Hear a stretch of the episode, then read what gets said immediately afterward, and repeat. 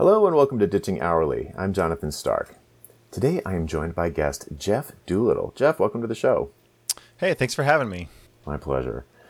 Uh, to get started, would you tell the folks a little bit about who you are and what you do for some context? Sure. I'm currently working for a company called Trimble Viewpoint, which is a company that does software for construction companies.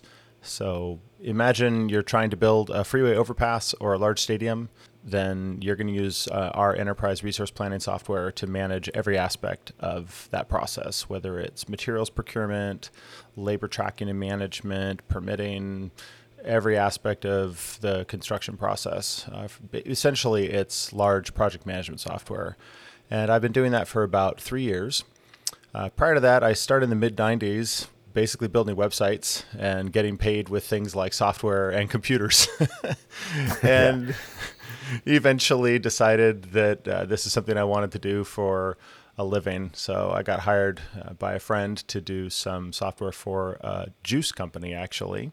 And uh, we sort of built from the ground up a system for them to track their inventory, their raw materials purchasing, production planning, inventory management, and sales and shipping and you name it. And so sort of cut my teeth with that in a consultancy.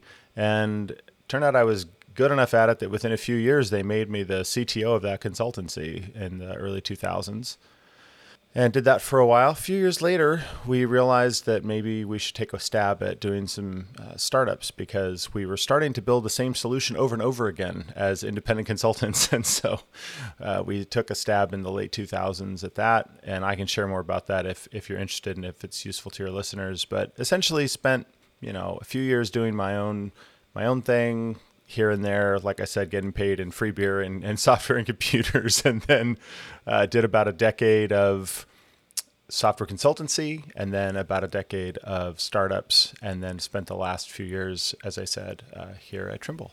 That's wild. When you said way back in the '90s, I was like, but that was just five years ago. You know? Doesn't it feel like it? Yeah, it does. so it's funny. We have a very different path, but there's some certain similarities for mm. sure. So if you could, uh, I'm curious about the the CTO of the consultancy thing. If we could drill into that particular portion of the timeline, it'd be really interesting. That'll align, I think, uh, with what a lot of people are doing yeah. in the audience. So if you, so maybe just drill a, a, layer deeper into how that came about and and what kind of consultancy was it at the time? Was it sort of generalist or was it digital transformation or, at, you know, was it before that? So this was very market specific, which I think um, you know, back in the 90s, that was maybe more common than it is now because the internet was not nearly as ubiquitous as it is now. You know, it's easy to forget the the iPhone came out 15 years ago. And prior to that, there really just weren't smartphones. I mean, there were a few, you know, Microsoft phones that were Pocket PC, but there, they were nothing compared yeah, to Palm Pilot. You know, yeah, exactly. And now we have literal supercomputers that we carry around. I mean, I have a supercomputer on my wrist now. Like, it's insane.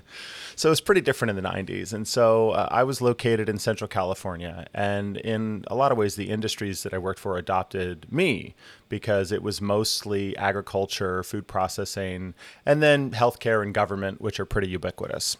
And so most of the consulting that I did was basically creating gap filling solutions for companies that maybe had, say, a large ERP like SAP, JD Edwards, Ross Systems, this sort of thing, Microsoft Dynamics, but it didn't solve for a lot of their supply chain oriented problems was kind of a common one that we would deal with. So maybe we'd deal with some things, but then they said, hey, we want to have some mobile application for managing our warehouse or for doing order fulfillment or these kinds of things, or some kind of reporting aggregation system that was going to bring disparate data together from various systems. And so we would kind of come in and you know bridge the gap and also did a lot of uh, smaller systems for companies that maybe just needed a soup to nuts system. But a lot of what we did too was was those integrations of large systems and sort of like I said, filling in those gaps where any big system is going to do eighty percent of what you need, and then you need somebody to come in and help with the twenty percent that it's not going to help with.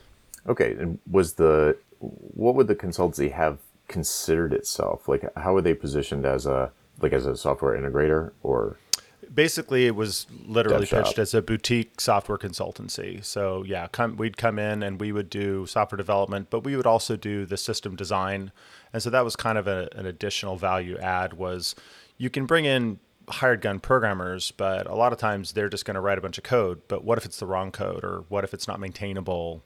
These sorts of things. So we brought in a broader perspective and and also i mean i was actually a business major. I was not a computer science major.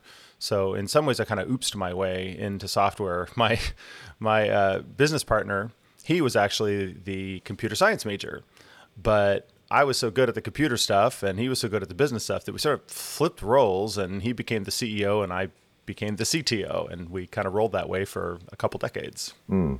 Did you have like a platform specialty, you know, SAP or like some language, you know, what would it have been, Java or something? Yeah, well, so back in the early, early days, it was, you know, plain old HTML, CSS, and JavaScript. And I, I tried a bunch of different things. And interestingly, our region sort of selected for us as well.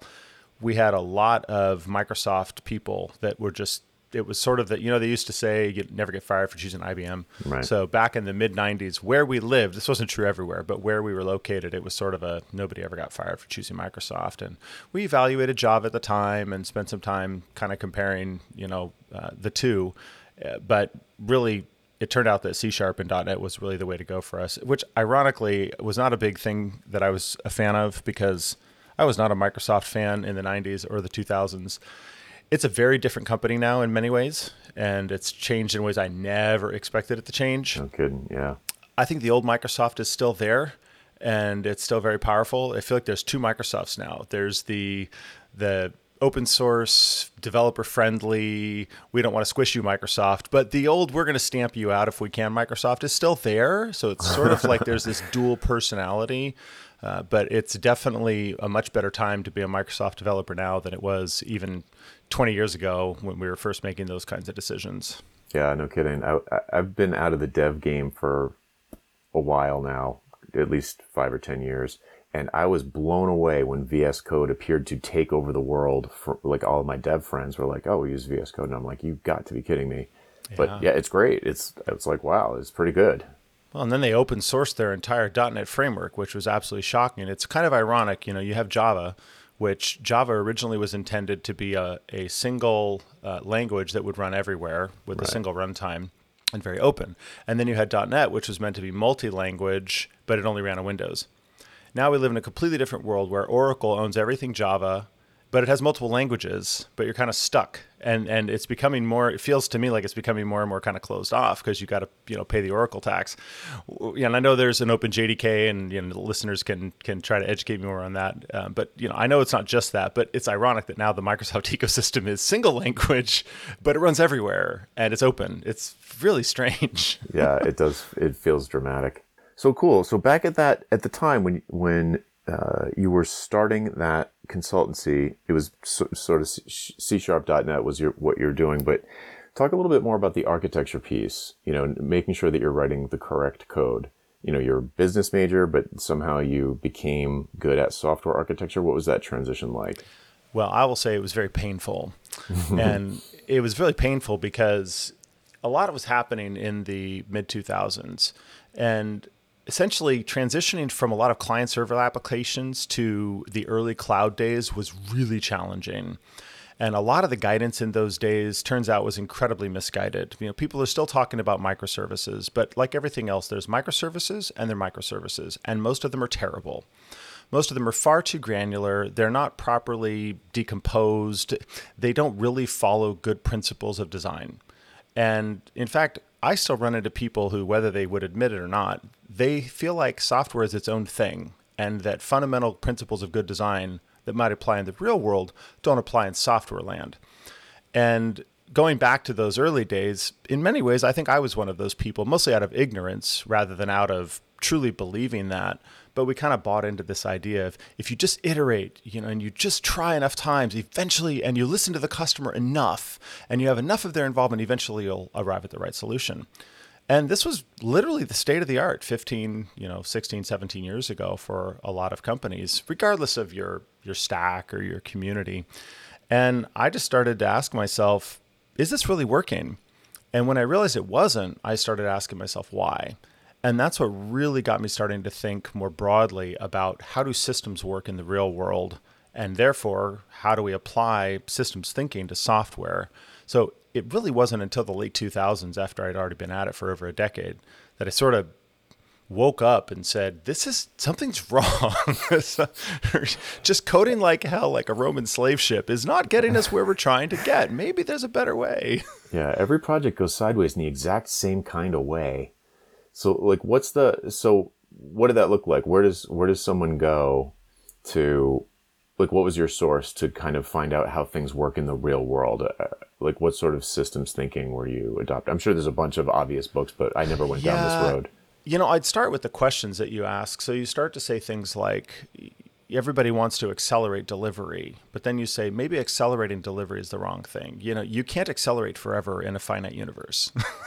you, you, you, you, you can't go past faster than light speed. You run out of resources. Like things don't grow forever. Things eventually plateau. So what you have to ask is a different question: How do we make things sustainable? How do we make things maintainable? And so a lot of it came down to, I know I can mention a few books. There's a, a, wonderful book by Gerald Weinberg called Exploring Requirements.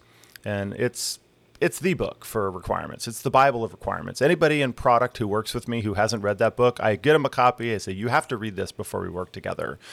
And one of the things he points out is that defects can exist as far back in the process as in your requirements. And the thing about finding a defect in the requirements is it's the least expensive place to discover and fix a defect. The most expensive place is when you've already shipped software, and it can be 10,000 times more expensive. So it was things like that. Reading, uh, there's also a lot of books by David Parnas, or really mostly papers. He doesn't have a lot of books, but uh, David Parnas is the person who invented the idea of encapsulation and information hiding. And a lot of listeners may have never heard the name David Parnas before, but back in 1971 or 72, he wrote a paper with a nice long winded title called On the Criteria to be Used in Decomposing Systems into Modules. that sounds great, actually. That's. Yeah. It's fantastic. And what it and what's ironic is this he came out with the paper and it was actually not embraced. There were people who said, We just don't build software that way and luminaries who I will not name, but people our listeners have heard of who haven't heard of David Parnas said things like this. And it took a few years before people started to realize that actually, if you want to have a good system design, you have to have information hiding and encapsulation. Now the problem is everybody talks about it, but people still don't know how to do it and they don't know what it actually means. And so it was reading about things like this is, you know, how do real world systems hide information from each other? Your cells in your body encapsulate a lot of information. And when they don't, it's actually called a virus. Something's wrong.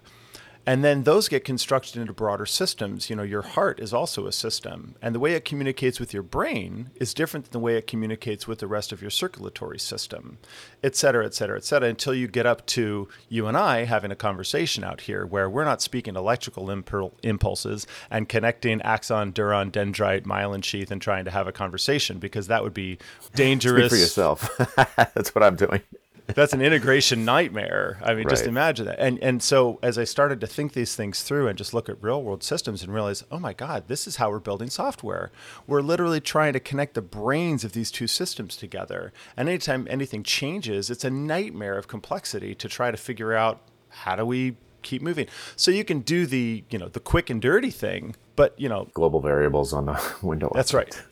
and yeah, and nothing's more permanent than a prototype that you ship.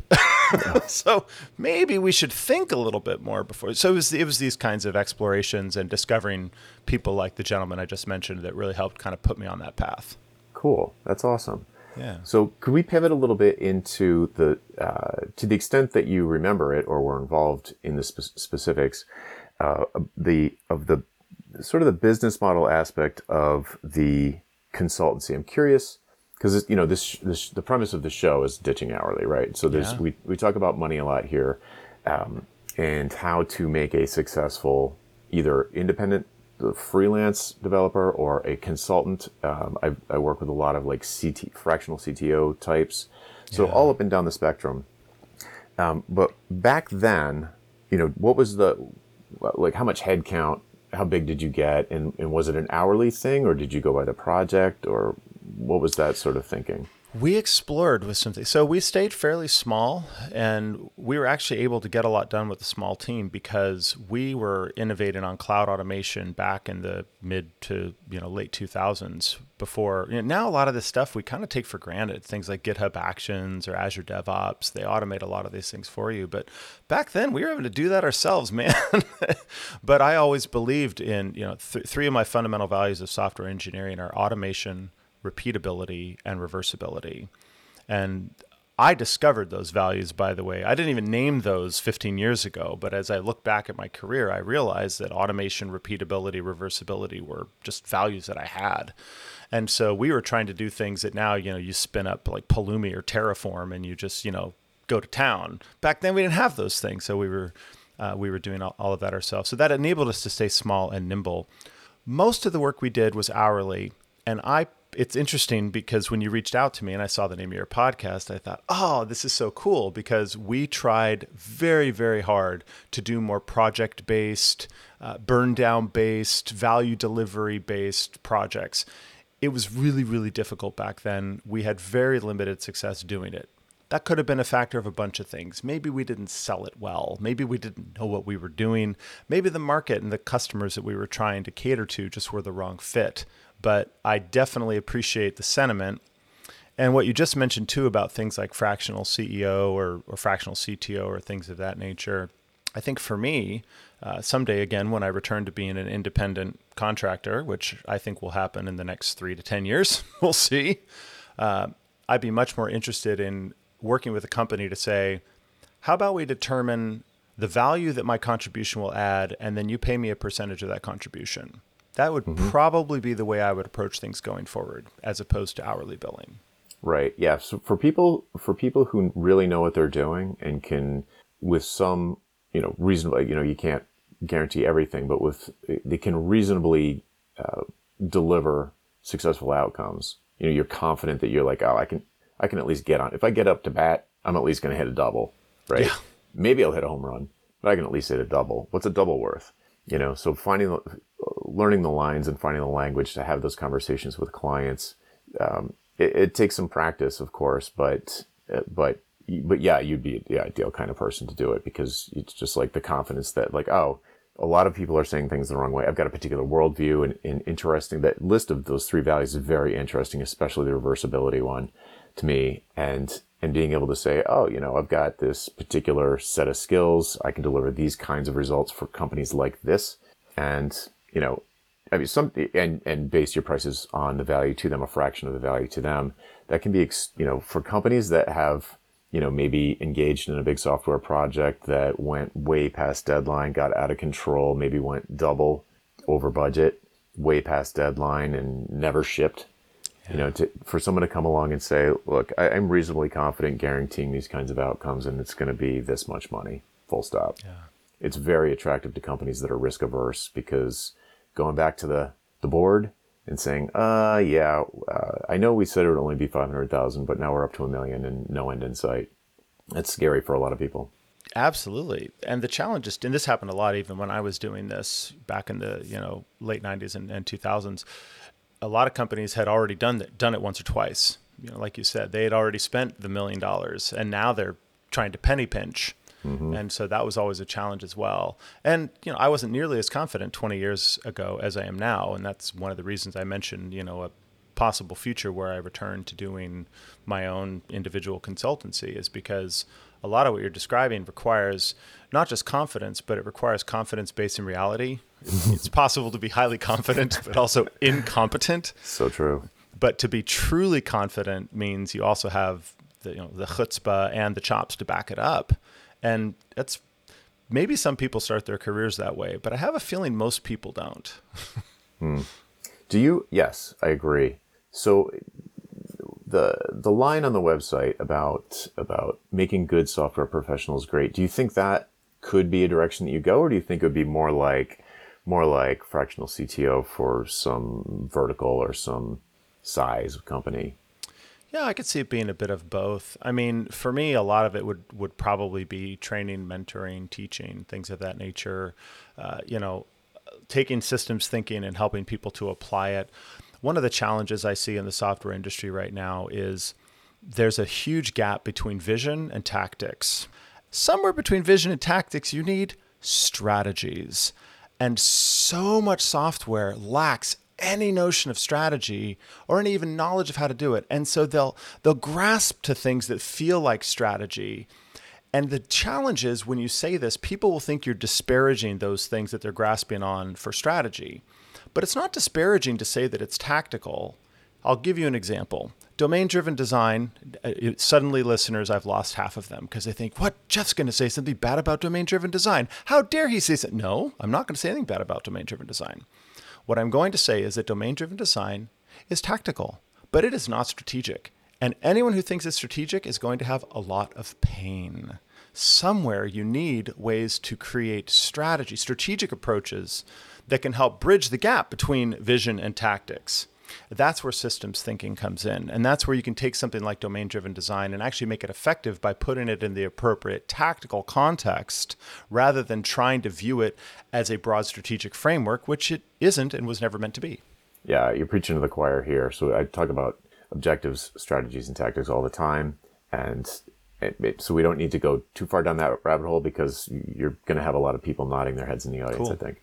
Okay. Yeah. So what let's pivot again into the the specificity of your vertical that you're in now. Trimble actually has companies in multiple verticals. So there's transportation logistics, there's agriculture, there's mapping and GIS, and then I'm in the construction sector.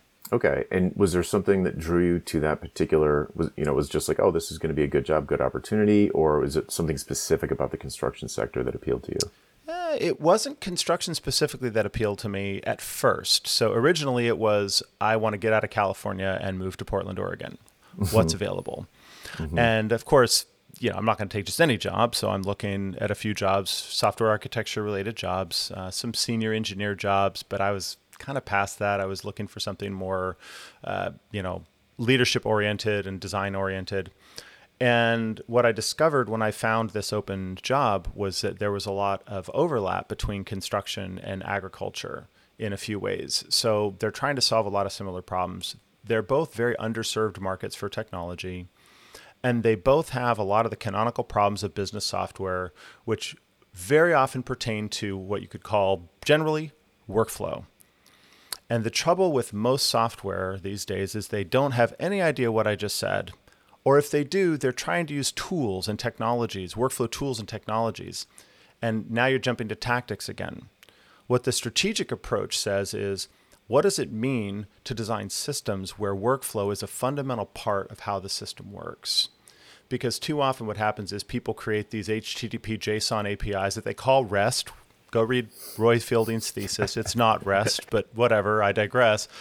And then they give these you know APIs with 500 endpoints to some poor front end development team populated with junior developers who are spending most of their time figuring out whether it should be Angular, React, Vue, or Svelte, and which version. God help us! And there's a new JavaScript framework every five seconds, and all the complex logic around business process is in the front end, built by junior developers who would rather figure out the best, you know, compiler tool for you know linting their front end. It's not even compiling; it's linting. But right there, you know, they, would rather fiddle around with tool chains and these kinds of things, and and front end frameworks.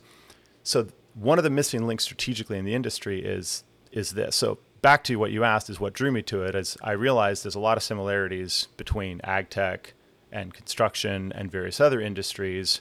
And what really needs to happen is somebody needs to come up with a vision for how do you design systems that can handle complex business processes and get that out of the hands of the front end, where it's the last place you want to be doing complex business logic. Mm, yes. So maybe to wrap up, because I know we're coming up to time. What was there anything that you can point to? So let's say that let's say there are a bunch of really experienced devs, like lead dev, senior dev types in the audience, who are feeling like they're getting a little bored with it, honestly, and they they have seen a lot of what they they see problems like the ones that you're articulating and but they don't really have a seat at the table to do anything about it because they're upstream of the work that lands on their desk. So maybe maybe sort of that path to architect or CTO what does that look like? Was there any was there anything maybe a book or something transformative that you encountered that either helped you make that transition or was it just a hard won, you know, real world experience? It was a combination of both, but a huge, huge catalyst for me in my career was when I discovered a company called iDesign. So it's iDesign.net, nothing to do with Apple. In fact, it was called that way before Apple put an I in front of everything. And uh, the gentleman who started that company actually just published a book a few years ago called Righting Software. And it's not writing as in writing a book, it's righting as in setting right. R I G H T I N G software. So, rightingsoftware.org, and listeners can find the book. And then that company also does a lot of training in how do you do system design. And then once you've designed a system, now what you can also do is you can take that to design a project. And now you can actually come up with pretty accurate estimates. And people say, oh, nobody can estimate software. Well, you know what? We've been estimating construction projects for 50 years, and we're doing a pretty darn good job at it. And the real irony is the estimation techniques used in construction, it's something called critical path theory was actually originally created for the software industry. And we moved past it and gave up on it. And the construction industry has had great success. So there's that. Um, and then another book that I would recommend to listeners is one that just came out recently, and it's called Lean Software Systems Engineering for Developers. A couple of gentlemen in Nebraska who have been practicing a lot of what I've just been saying, and I just discovered them recently. I didn't even know they existed, and I didn't know they had a book. Wonderful book on hard engineering skills and the soft skills. And that's, I think, the real trick is for people who maybe feel bored or stuck. The only way to really get this done is you got to either find people who have the soft skills who can speak on your behalf, or you have to learn the soft skills to be able to communicate to the business people what I call the suits so that they will actually stand up and take notice. Yes, I could not agree more. In fact, I think I think when I was back when I was doing it, I was an okay developer, but but I was great at translating between the suits and the devs. So that was a strong point. That was a strong point, and it's extre- to the listener, it's extremely valuable. I mean, I remember before when I was a developer, and I, I, would imagine some someone like me that I would encounter, like a McKinsey guy, came into one of my you know my my only enterprise uh, job I ever had, and came in and I was just like, oh, he doesn't, but he doesn't do anything. He doesn't actually do anything. He just like tells everyone else what to do or, you know, analyzes the problem. But I was actually, at the same time though, I was pretty impressed with this particular fellow who's like really quick. He like really picked up on what we were talking about. Like I thought our problem was so special and he had seen it a million times before already. He's like, so what you're saying is you don't have unique identifiers for your records. And I was like, yeah, exactly. That's a good way to put it. So on the one hand, I felt like this guy doesn't type semicolons, so he doesn't do anything. But I was also impressed with his ability to comprehend what I thought was an incredibly convoluted specific problem, and it completely wasn't. And so, so I can imagine there. And then later, I ended up doing a job very much like that guy. And I and I know I'm sure there are a lot of engineering types or people who are in this scenario where they're a little bit stuck or bored of what they're doing they see younger developers coming along every day who are happy to work for pizza and computers, uh, undercutting them and getting the gigs and wondering what they're going to do next. They're feeling like a dinosaur and, and, you know, maybe I should just go start a farm, you know, go finally do that. But I don't, I don't think you need to do that. I think the approach is something I talk about is increasing your altitude of involvement, which would be moving up from say lead dev or senior dev to, I don't know, maybe you go up a VPE path and you're you're sort of manager and sort of um, leading the developers and, and helping them in that way, or maybe a more technical direction like software architect, CTO, that kind of thing. And yeah, and I, I think to discount that, I'm sort of I'm sort of imagining the objections in the audience to discount that because those people are just managers, they don't do anything, air quotes is a big mistake because there's a massive amount of value there, just like Jeff's describing. And I would say along those lines, what I was talking before about the strategic middle, I think learning systems thinking, and there's so much more. You can read books by by Forrester and, um, and Donella Meadows about anything you get your hands on about systems thinking. Just start doing it, and then start start doing it as a hobby. Start looking around yourself, and and and start to seeing systems everywhere, and then you can start to figure out how to apply this software. And I'd say too for people who are maybe feeling stuck, you know, to me fundamentally humans thrive when they're creating value, especially when they're creating sustainable value. And in the software industry, in my experience, I've seen kind of this this competing war from two ends of a spectrum. One is what I'll call the storytelling end of the spectrum, and the other is the problem solving end of the spectrum. And at the extremes, you have wonks and geeks, is one way of looking at it. So if they go too far out down the spectrum, they almost become useless. At one end of the spectrum, you have a storyteller who's, sto- who's telling BS stories that are essentially not based in reality or truth. And no, and everybody sees right through them. Okay, that that's the extreme wonk. At the other end of the spectrum, you have a geek who's solving problems that nobody cares about. You know, well, I made this amazing shell, shell script that does that, and everybody's like, so what? Nobody cares. Is it actually helping anybody? Right. And and what I've spent and what I've realized is the more you can bring people to the middle, the more they move up. It's almost like a triangle. Think ver, value creation's at the top. One side is storytelling, one side is problem solving. But as you come closer to the middle, you actually start moving up closer to value creation. And so what I've spent a lot of time doing over the last, you know, 15 years, as you've mentioned, my my whole life mission is helping make good software professionals great, is to help them first realize that they're never going to have meaning in life if they don't discover and pursue their unique value creation potential. Now, not every problem solver is going to be a great storyteller. And not every storyteller is going to be a great detailed problem solver, but they can start to move toward the middle. And then you reach a point where you say, you know what? I'm probably better off being a problem solver, but what I need is a storyteller who can either bring me better refinement to the problems I'm solving or who can better articulate the nature of the problems I'm solving to people who need to buy into what I'm selling. And vice versa, you need storytellers who value the people who are solving the real problems and don't just think that they're developers in a dark hole that just need, you know, Diet Coke and pizza to go under the wall and out comes code. Yeah. so is your so is your implication there partnering with someone who f- fills that gap? It's a bit of both, right? I think every person who's a problem solver needs to do some soul searching and say, how can I become a better storyteller? Every single one of them. You're just going to hit diminishing returns for most people.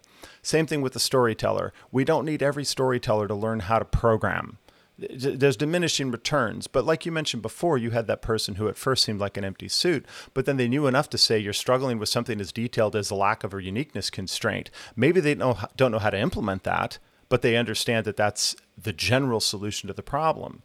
And so some people will find, as I think I've discovered more and more people lately, especially many of them are podcast hosts, such as yourself, where they kind of are in the middle. They're really good at both. And those do exist. But I'm not saying everybody has to be equally proficient at both. What I'm saying is spend some time getting better at the thing you're not as attuned to. But then you're going to reach a point too where you're also going to benefit by finding somebody who is far superior in that area and partnering with them. Mm, great. A lot of great stuff there. Jeff, where can people go to find out more about what you're doing? Well, they can go to jeffdoolittle.com. So that's Doolittle with two O's, unlike the infamous fictional doctor. So J E F F D O O L I T T L E.com. And they can find me on Twitter, Jeff Doolittle, LinkedIn, Jeff Doolittle, all the all the things, and GitHub, Jeff Doolittle. So yeah, try to keep it consistent and simple. Excellent. Great. Well, I'll add links to the show notes so if people are interested, they can click right through. But thanks again for joining me, Jeff. Yeah, it's great talking to you. All right, folks, that's it for this week. I'm Jonathan Stark, and I hope you join me again next time for Ditching Hourly. Bye. Hey, Jonathan again. Do you have questions about how to improve your business? Things like value pricing your work instead of billing for your time, or positioning yourself as the go to person in your space, or maybe productizing your services so you never have to have another awkward sales call or spend hours writing another custom proposal. Book a one on one coaching call with me and get answers to these questions and others in the time it takes you to get ready for work in the morning. Best of all, you're covered by my 100% satisfaction guarantee. If at the end of the call you don't feel like it was worth it, just say the word and I'll refund your purchase in full. To book your one-on-one coaching call, go to jonathanstark.com slash call, C-A-L-L. That URL again is jonathanstark.com slash call. Hope to see you there.